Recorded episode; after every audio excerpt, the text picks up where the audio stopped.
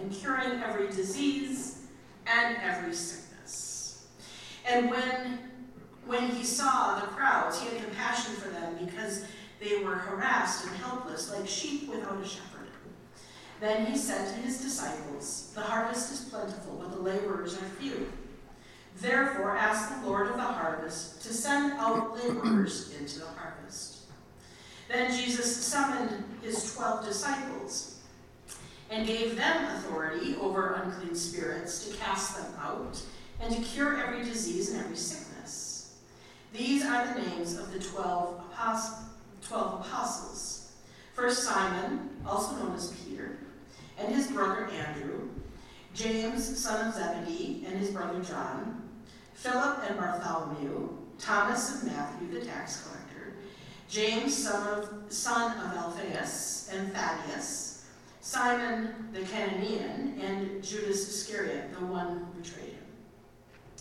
These twelve Jesus sent out with the following instructions Go no, nowhere among the Gentiles and enter no town of the Samaritans, but go rather to the lost sheep of the house of Israel. As you go, proclaim the good news. The kingdom of heaven has come near. Cure the sick, raise the dead, cleanse the lepers, cast out the demons. You receive without you receive without payment, give without payment. Take no gold or silver or copper in your belts, no bag for your journey, or two tunics, or sandals, or a staff. For laborers deserve their food. Whatever town or village you enter, find out who in, who in it is worthy and stay there until you leave. As you enter a house, greet it. If the house is worthy, let your peace come upon it. But if it is not worthy, let your peace return to you. If anyone will not welcome you or listen to your words, shake off the dust from your feet as you leave the house or town. Truly, I tell you, it will be more tolerable for the land of Sodom and Gomorrah on the day of judgment than for that town. See, I am sending you out like sheep into the midst of wolves. So be wise as serpents and innocent as doves. Beware of them, for they will hand you over to councils, flog you in their synagogues, and you will be dragged before governors and kings because of me as a testimony to them and the Gentiles. When they hand you over, do not worry about how you are to speak or what you are to say, for what you are to say will be given to you at that time. For it is not you who speak, but the, the Spirit of your Father speaking through you. Brothers will betray brothers to death, and father his child, and children will rise up against parents and have them put to death. And you will be hated all because of my name. But the one who endures to the, to the end will be saved. When they persecute you in the town, flee to the next. For truly I tell you, you will not have gone through all of the towns of Israel before the Son of Man comes. The Gospel of the Lord. Praise to you, O Christ. You may be seated.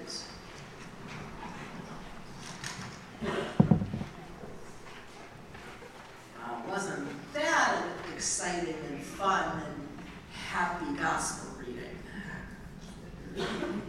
Grace, peace, and mercy are yours from the triune God. Amen. So occasionally on Facebook, I see something um, posted, kind of with a, kind of one of those here you choose type a little test thing, it has four uh, places of destinations. One is a picture of a beautiful mountain retreat. One is a cabin by the lake. One is a fancy house. I'm going to say it's in Beverly Hills. It could be in Minneapolis. It, I don't know. Could be Clinton. I don't know. But it's really fancy house. And one is like that beach house in a tropical destination where you walk out the front door and there's this beautiful white sandy beach. And you're asked, where do you want to be? One, two, three, or four. My ideal would be a combination of all of them. Well, not the fancy house. Eh, that's not my thing. But if I could choose, I'd say, well, how about a place in the mountains with a great glacier-fed lake and a cabin that opens to a beautiful beach on that crystal clear lake. It's a place where every time I turn, I see something more beautiful. And it's pretty quiet except for the chirping birds and the rustling leaves, maybe the lapping the water on the shore's edge.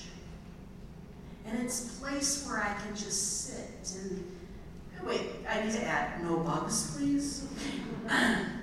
but a place where I can just sit and I can I can be at peace. Funny is, while that's kind of the ultimate for me, I know that there are people that say, I want that Beverly Hills house. And they certainly don't want to come to a, a rundown cabin in some creepy woods. But isn't that what peace is all about? We all have that thing that brings us peace, something that helps us find our center and grounds us in all that life brings. Some people use yoga or meditation or prayer. Some say their peace is found on a 10K run. I'm not sure why, but hmm, that's them. Some find long bike rides. Some find their peace, their grounding as they sway back and forth in a hammock.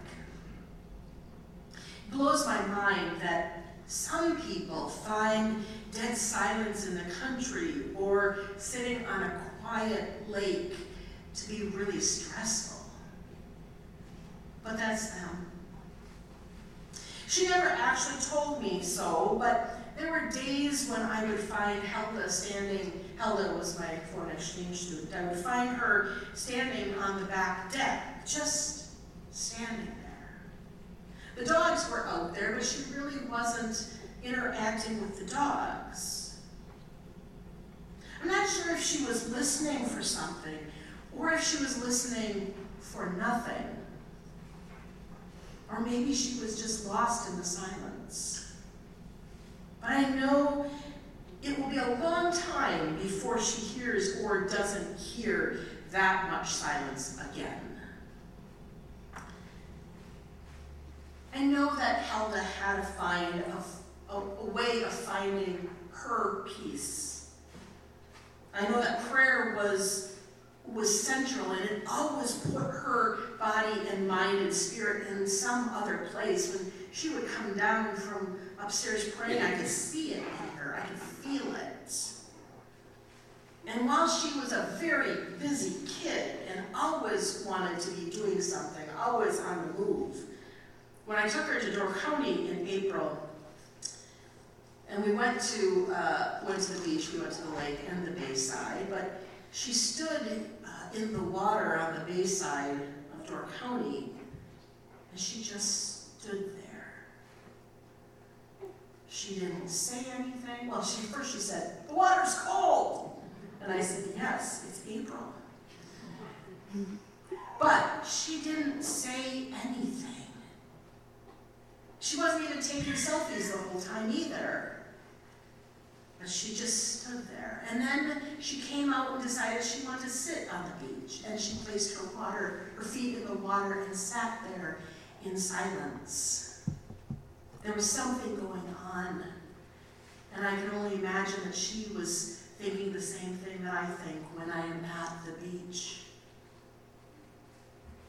Now, that's all easy and peaceful, this conversation of peace.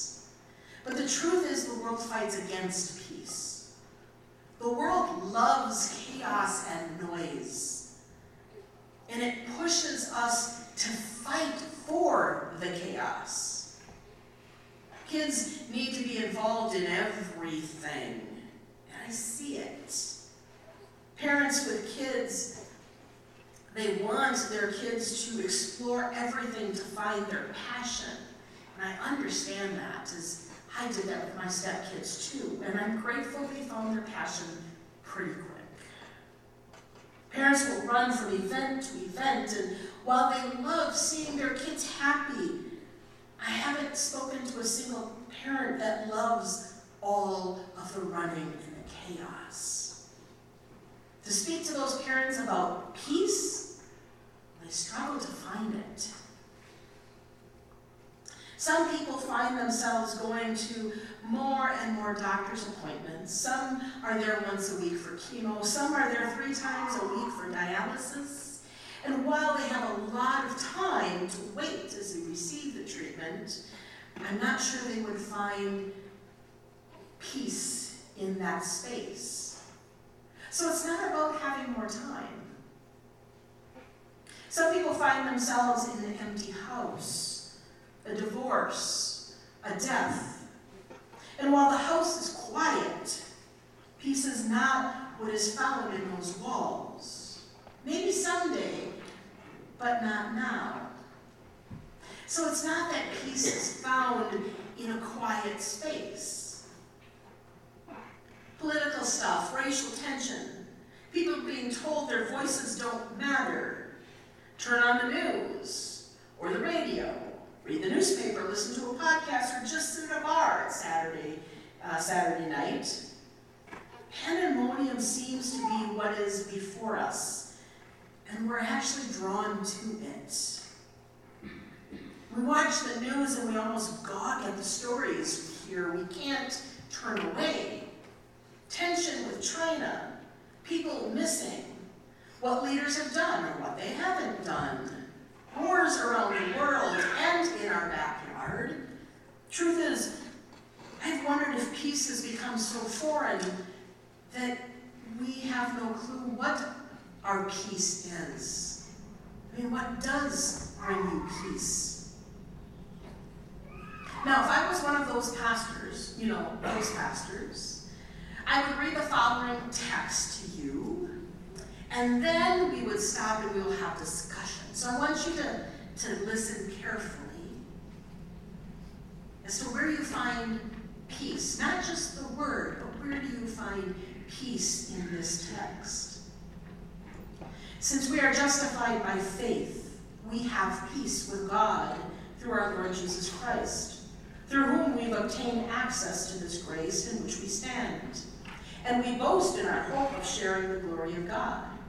And not only that, but we also boast in our sufferings, knowing that suffering produces endurance, and, and endurance produces character, and character produces hope, and hope does not disappoint us, because God's love has been poured into our hearts through the Holy Spirit that has been given to us. Now that's where I begin with the questions. And since I'm not one of those pastors, you guys are off the But I'll let you know what goes in my head. And maybe it's what you hear, or maybe it's not. So Paul begins by reminding us of the peace we already have. It is just, it is there just for you. Not because what you have done, but because of what God has done. But then for me, things change because I read of suffering. And suffering doesn't bring me peace. I read about endurance. And I'm sorry, endurance is a lot of work, and that doesn't sound like a lot of peace to me. I read about character, and I'm not so sure that my character is always centered on peace. And sure, then I get to hope. And I am told that hope doesn't disappoint us. And I ask, really? Because I've sat at bedsides of those who are sick, who are dying, and have hoped, but find no peace.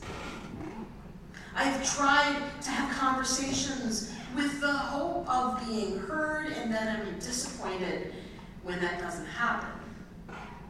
I have sat with those dealing with men, men, memory issues. And hope doesn't disappoint.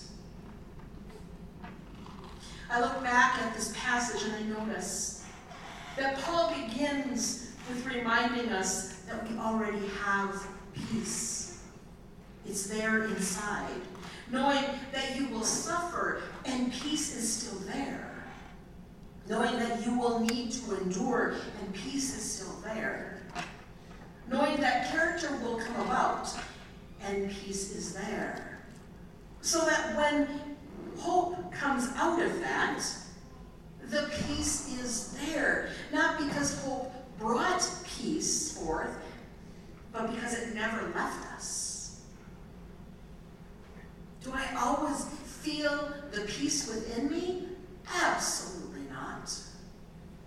But it doesn't change the fact that God placed that peace within us for us to hold on to or find when we need it the most. In those moments where we're suffering and building character and enduring. This broken world tries to pull us away from peace, but it's still there. It is ours. This broken world tries to distract us from God, but we are always in God's sight and love. This broken world is really, really strong, but God will never be defeated by the world. We are justified by faith, we have peace with God through our, our Lord Christ Jesus. Because God's love has been poured into our hearts through the Holy Spirit that has been given to us. The peace is there, it's always been there. So, what more do we need? Why search any longer? Amen.